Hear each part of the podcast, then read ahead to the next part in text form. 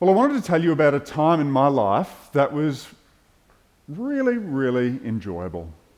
A time, uh, just one little weekend in particular, in which I had great pleasure and satisfaction, and I look back on really fondly.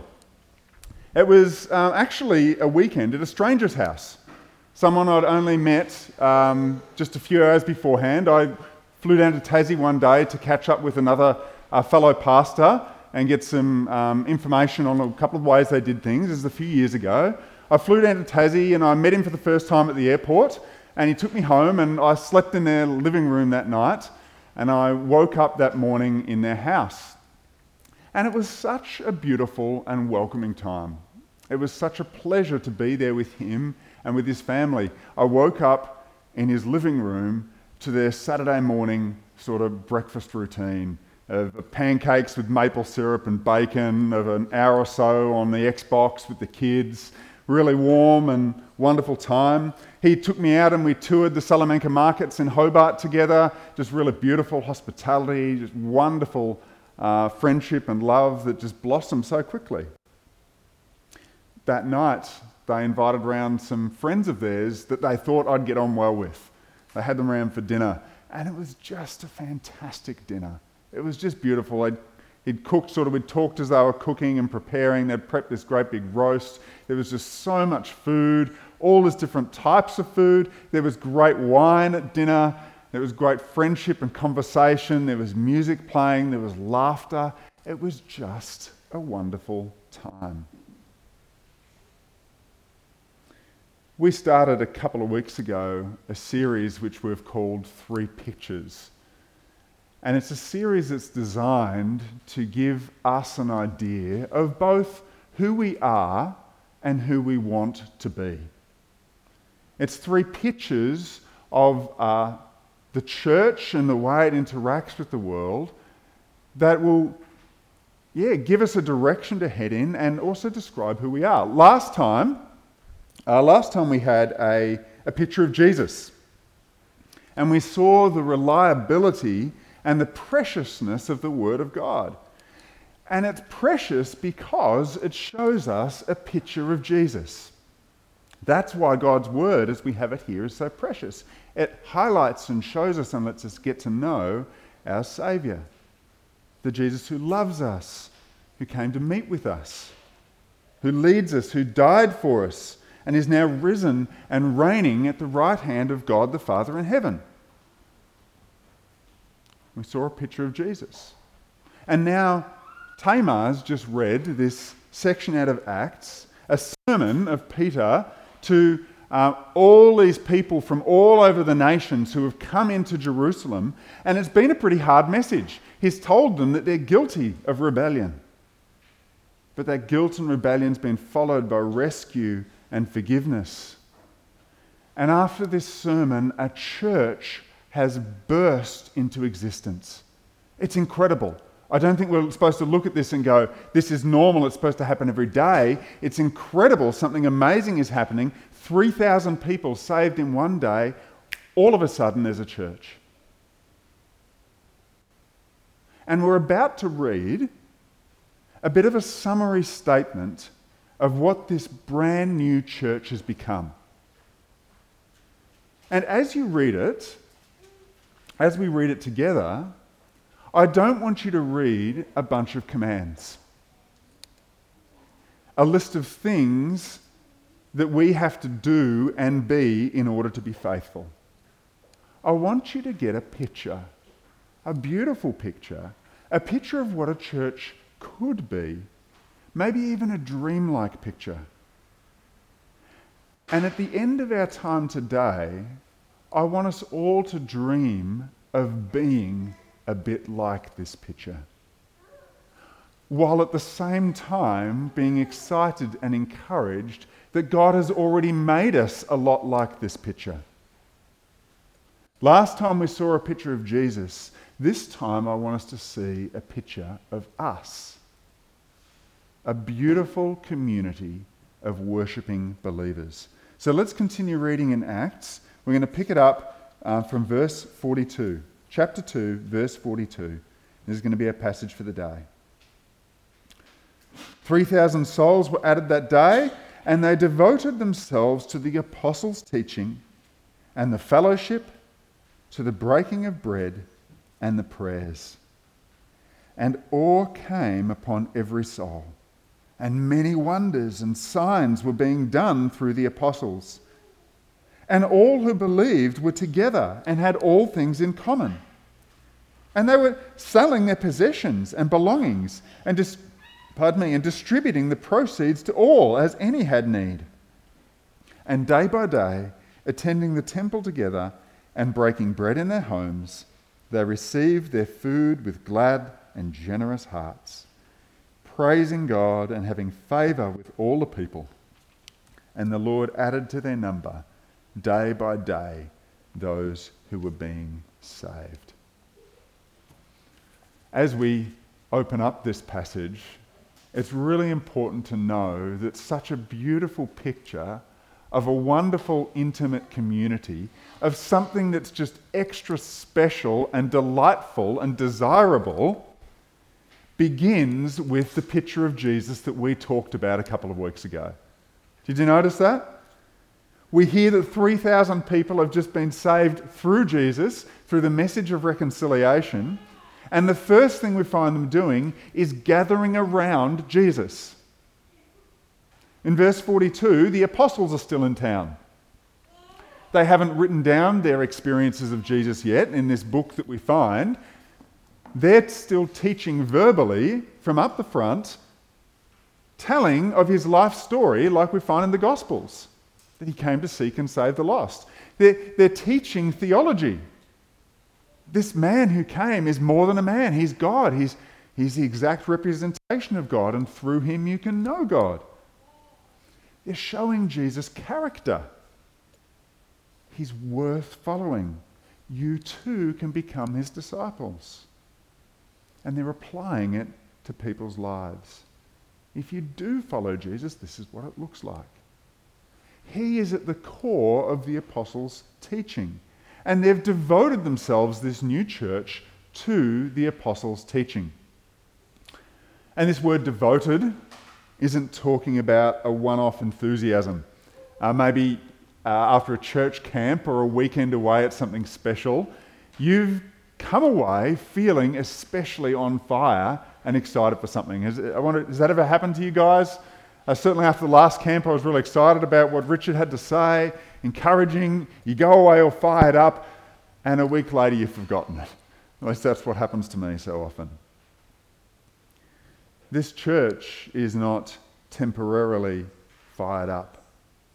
The word there, devoted, uh, is talking about a persistent and a continuous devotion to the apostles' teaching. In fact, all the way through this little passage, all of these words are loaded with the idea that this is a continuous and ongoing set of actions. This is what the church looks like. So they're, they're, they're devoted to their teaching, and yes, this is going to mean that they, they listen carefully to this teaching that we now hold in our hands, but it also means that they're putting it into practice. Being devoted to teaching is more than just listening intentionally, it's devoting, giving yourself over to something, and its outworkings, the, the repercussions of that teaching. We might want to call this a devoted focus.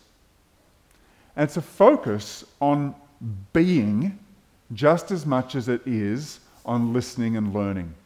Okay, a focus on being, taking it all in and letting it change them. Imagine if we think about a focus like this, that you can imagine um, a hug. Have you ever had a, there's several different types of hug that we can get. You can get a little, little hug from relatives, a little kiss, something like that. You can get a, a nice relaxing cuddle on the couch with your spouse or your kids or your parents or something like that. And then there's the type of hug Maybe where a father and a son have been away from each other for some time. And the son comes in the door, or the father comes in the door at the end of a, a time apart, and the little boy just runs flat out towards his dad and he leaps in the air and the dad just catches him with everything he's got. It's a hug that involves the, the hands, the arms, the shoulders, every single part of the body. That's the kind of focus, that's the kind of uh, engagement that the, that the church is having with the apostles' teaching and its outworkings. They're devoted to it, they're grabbing it with everything that they've got. They've grabbed hold of Jesus with both arms and all their hearts. It's changed who they are.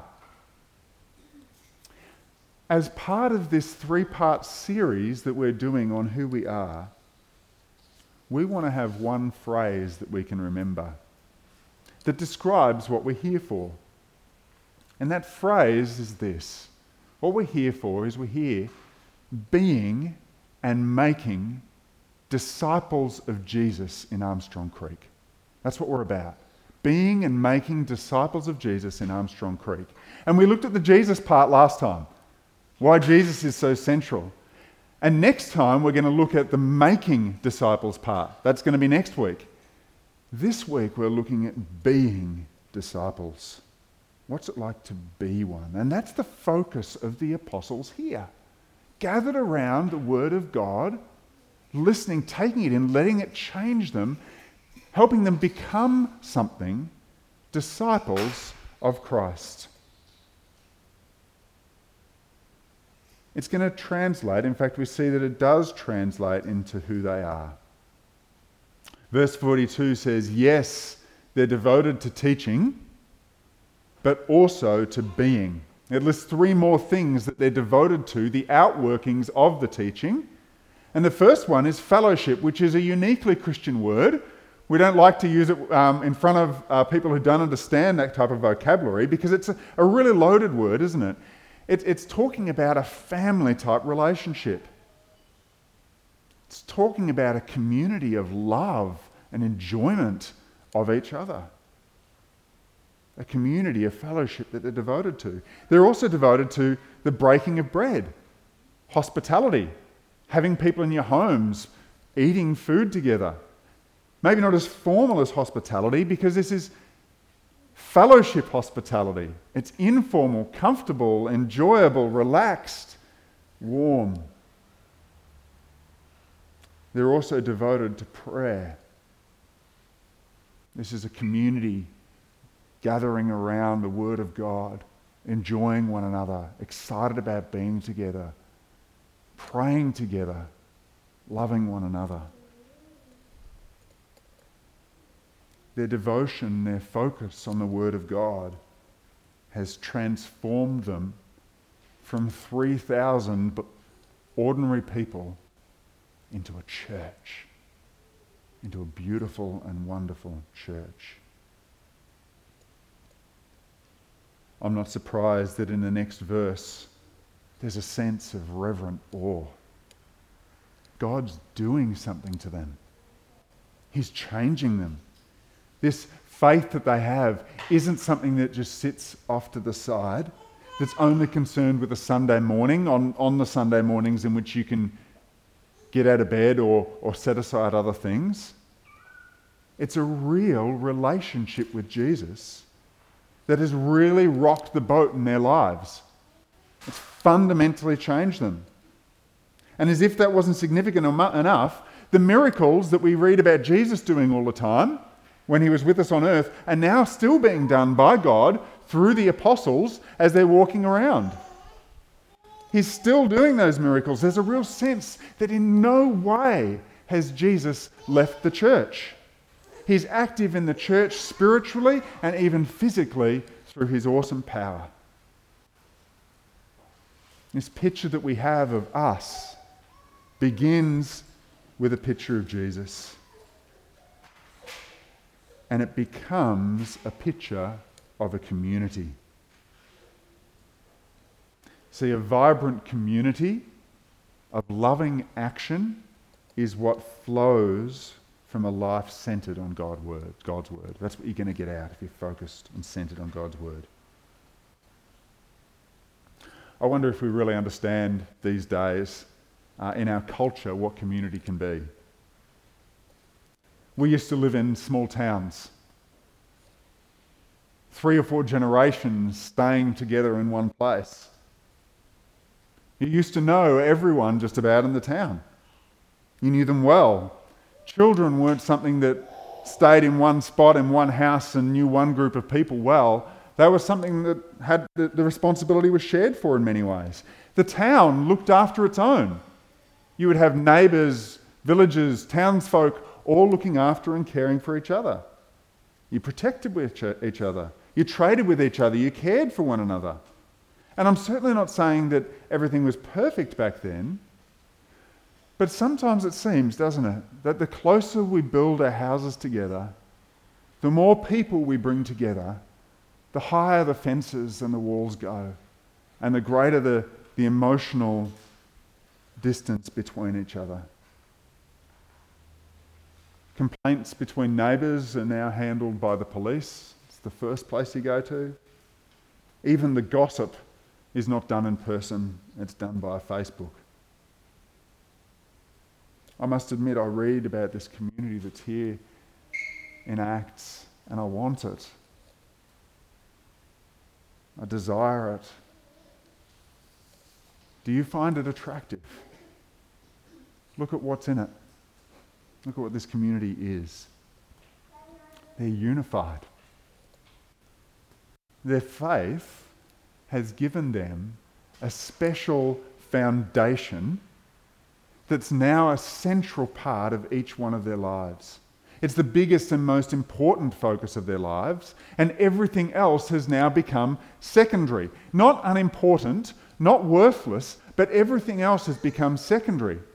So that they can legitimately say in verse 44 that they have all things in common. All the big stuff they share intellectually, emotionally, spiritually with one another. They're all together on this. And it's brought them a unity that rarely happens when cultures mix. Have you, have you had cultural issues before with someone? Cultural boundaries, things that you don't understand about each other, different ways of doing things? They're often the first thing that pops up. You put cultures together, you don't always get a melting pot, you often just get a fight and a clash. This has given them unity, though.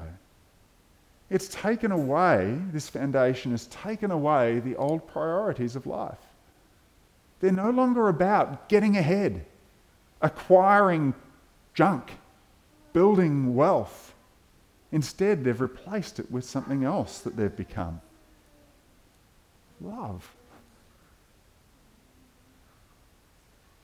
Just like there are many different ways we can have a hug, there are many different types of love, aren't there? Love can be something uh, quickly and easily said. Love can be something that's uh, not really meant, but that's just repeated. Love can be shallow. This is not a shallow love. Have you had that in the church?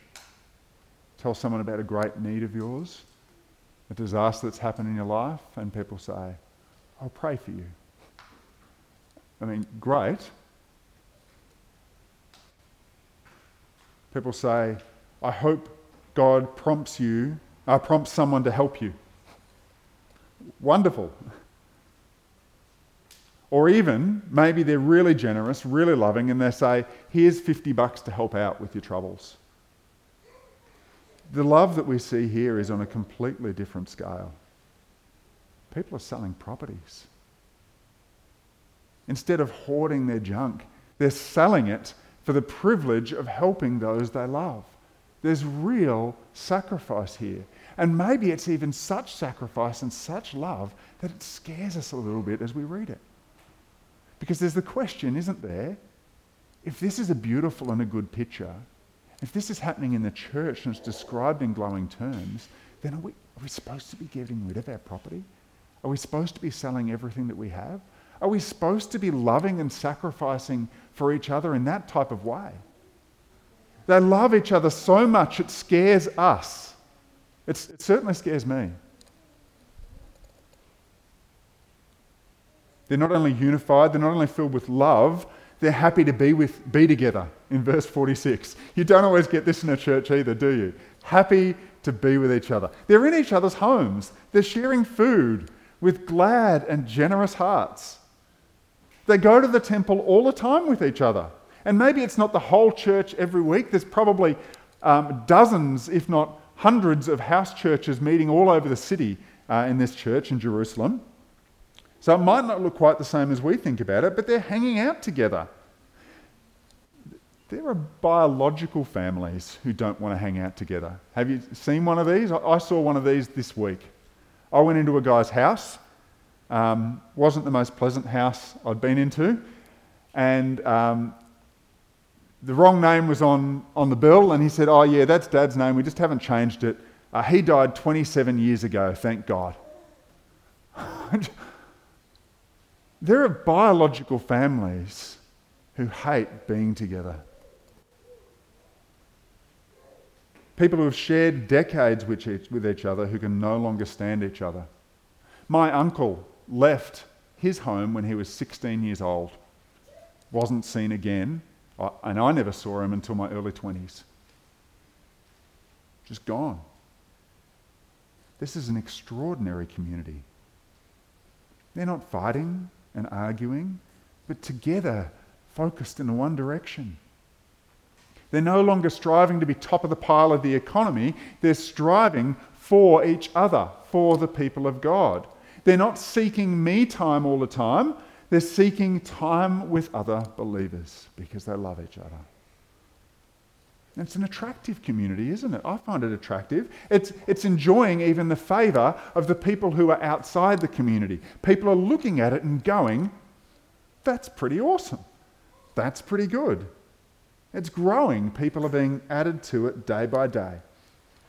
And here's the thing here's the thing, maybe, that we want to learn out of this the church is not a duty of the people of God. The church is the elixir of life for believers. This is our food, our drink, this is our sustenance, this is what we love. We come here not out of obligation, but because this is God's gift to us. Now don't get me wrong, Hebrews 10:26 commands us to keep meeting together. It does tell us that, but it's just about the only part of the Bible that's that direct. Because in a healthy church, in a good church, in a proper church, why would you need to command this thing? If it's looking like this, no one needs to command anyone to turn up. It's beautiful and it's wonderful. This, this is one of the most attractive things I've ever read about. I read this and it gets my heart racing. Imagine a community that's filled with these types of relationships. Now, I don't want to undo anything that I've said, but there are some things to be cautious about when we dream of a community like this. Let me run through a couple. This type of picture can be a recipe for resentment and burnout if it's forced. Okay, if we try too hard to become this, it can be a recipe for resentment and burnout. This type of community is good if it genuinely flows out of our love for Jesus, but it's disaster if it's commanded by leadership or forced by people trying desperately hard to build intimacy, or if it's driven by guilt. This is a voluntary, a voluntary way of life. It's not forcing intimacy or generosity or attendance. We don't command people to be emotionally open or fiscally generous theologically unified because those things wound and hurt and stunt the growth of the church. Another thing to be cautious about is that this idea of a beautiful community doesn't mean that there's no such thing as individuality.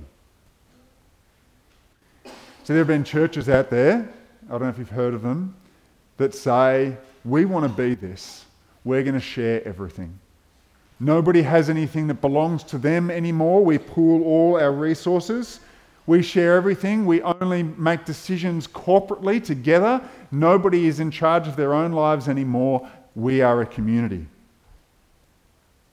But there is such a thing as being too close, too dependent, a place where intimacy becomes uncomfortable. Privacy is important, and this passage is not arguing that it isn't. In a church in the stage that we're at, there can easily be no place to retreat. Maybe some of you experience this. You come in, and everything that you do is visible to everyone.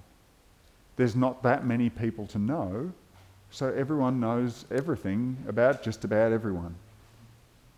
And not in a gossipy way, I, I hope, but just an exhausting way. Sometimes we need to hide a bit. Sometimes we need to be able to say that we're okay when we're not okay and not be pushed into more. This doesn't mean there's no such thing as individuality. The last thing I want to be cautious about is the idea that this community that we're seeing here should not be a closed or an inward community. It's not them versus us. Have you heard that relationship, that, that idea in churches before? In Christian circles, you'll often hear about the idea of Christians and the world. The world is almost always in capitals. The capital T, capital W, you can almost hear it as it comes across. There's Christians and then there's the world. And it's sort of biblical language to some extent because the church has been rescued by Jesus and it's filled with people who want to be his disciples and is therefore quite different and quite separate from the rest of the culture in which we live in. But this is a community that's facing outwards. It's saying, We love you. We have what you need. We can point you towards a beautiful Saviour. Come join us. Experience the Saviour. Come and taste eternity. And that's because this picture begins with Jesus and it becomes a community. And our last point is that this community is also a taste of heaven. It's a taste of heaven. And I'm being honest when I say this. That's exactly what we're looking at here. It's where our thinking should be going when we start to read this little section. Think about it. People, reread the passage, people are coming from all tongues and all cultures. They've gathered in Jerusalem from all over the world. They've come together, people who have been rescued, as Tamar read, and changed by Jesus. They're all gathered together. They're gathered together around Jesus regularly, day by day, week by week. They're gathered as friends, as brothers, as family. They're not arguing, they're together in peaceful unity. And as they see Jesus clearly, a sense of awe is building. They've thrown off the shackles of the rat race, seeking to accumulate property and belongings and stuff. And in verse 46, they're regularly drinking, partaking from the place of spiritual refreshment, the temple, the church, the place where God is. And what happens? They're overflowing with thanks and praise and joy, which is the picture we're given, isn't it? Of heaven. You read Revelation, this unbelievably massive group of people, all coming together from all nations, tribes, and tongues gathered around the throne, the Lamb of God, Jesus Christ, their Saviour. Together, united, filled with love, and they're all worshipping with all their hearts. Jesus, the one they love. And He's there with them, the church. If you don't love this picture of the church that we read here, you're going to have a hard time in heaven. You really are. Because the church is a foretaste of heaven. Community of God's people gathered around the Son in worship. It's beautiful and it's good, and we can have a taste of it now. But before we get too carried away, we have to remember not to idolize this church here either. Because in a few chapters' time, you go read um, the end of chapter 4 and the start of chapter 5, you'll see that there are still problems. Big problems. There's pride, there's lies, there's bickering in some churches. You read about the problems in Revelation, in uh, Galatians, in Ephesians. All throughout the church, there are problems. There's gross sin in some churches. There's disunity and fighting over who the best pastor is. There's theological degree disagreements that come to the surface. We're not to idolize something that is not yet heaven. And we're not to expect something here at the hub that is heaven. We don't look at rose colored glasses about, and, and, and a longing about a time gone past. We, it's, it's not helpful to look back and say, oh, if only God was still doing miracles through the apostles on a daily basis like he was back then. If only we could go back to this type of church. If only the church today was as perfect as it was back then. Because it was good, but it wasn't perfect. And it's still good, even though we're not perfect. We have the same gift from God today as we did back then a gift of people gathered around Jesus and being changed by Him, worshipping Him in joy and in love, enjoying the gift of Christian community He's given us, loving, encouraging one another as we wait for the day when Jesus takes the church, His bride, and makes her His own, washes her clean never again be soiled. We will one day stream into Jerusalem together. I once had someone tell me it was a bit like a footy match. If you've seen the footy in Melbourne, you go into a Southern Cross station just before the game, and people are arriving from trains from all the nations or all the countryside around, and they're wearing their colours of their team and they're singing the songs. They're excited to come together and worship their sport. And here we have a picture of the nations streaming in, the people of God pulling into heaven.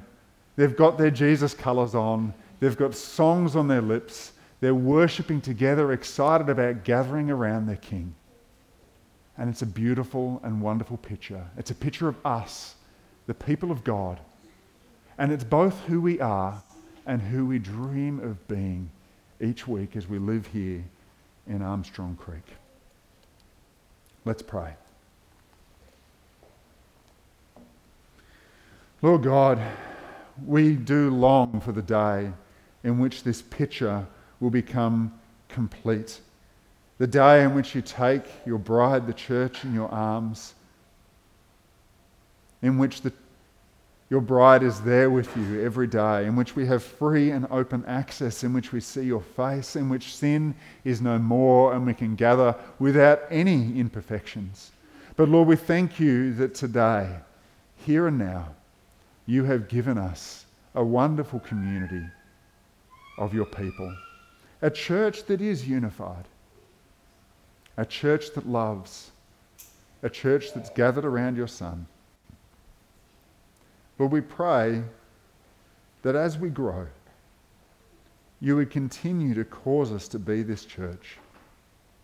Keep us unified, Lord. Keep us together. Keep us focused and loving your Son. And Lord, maybe we're becoming more and more every day a little bit more like that picture of us that will be in heaven. Amen.